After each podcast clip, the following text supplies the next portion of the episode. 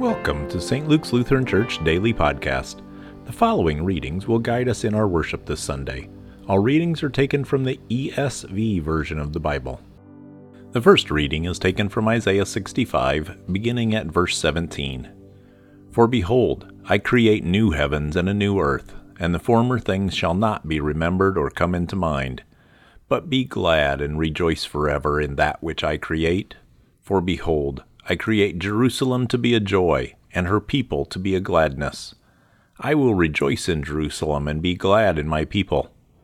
No more shall be heard in it the sound of weeping and the cry of distress. No more shall there be in it an infant who lives but a few days, or an old man who does not fill out his days. For the young man shall die a hundred years old, and the sinner a hundred years old shall be accursed. They shall build houses and inhabit them. They shall plant vineyards and eat their fruit. They shall not build and another inhabit. They shall not plant and another eat. For like the days of a tree shall the days of my people be, and my chosen shall long enjoy the work of their hands. They shall not labor in vain, or bear children for calamity. For they shall be the offspring of the blessed of the Lord, and their descendants with them. Before they call, I will answer. While they are yet speaking, I will hear. The wolf and the lamb shall graze together, the lion shall eat straw like the ox, and dust shall be the serpent's food. They shall not hurt or destroy in all my holy mountain, says the Lord. The second reading is taken from 1 Corinthians chapter 15, beginning at verse 19.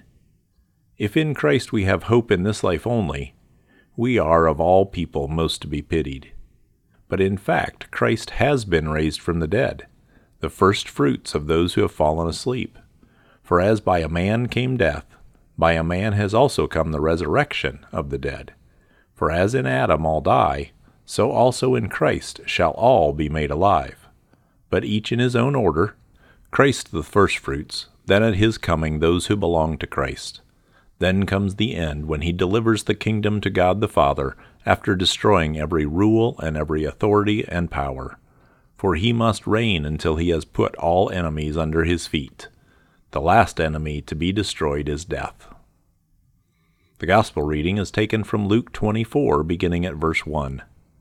But on the first day of the week, at early dawn, they went to the tomb, taking the spices they had prepared. And they found the stone rolled away from the tomb. But when they went in, they did not find the body of the Lord Jesus.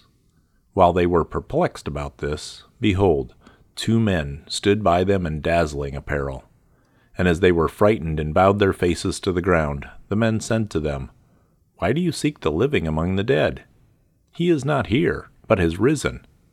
Remember how he told you, while he was still in Galilee, that the Son of Man must be delivered into the hands of sinful men, and be crucified, and on the third day rise.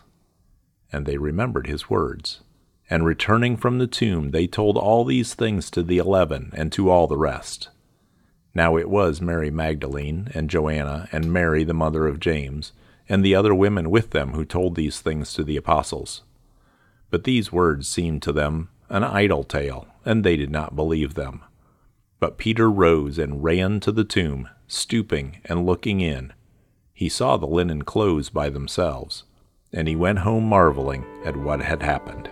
Thank you for listening to St. Luke's Lutheran Church Daily Podcast. For more information, visit our website at sllcs.org.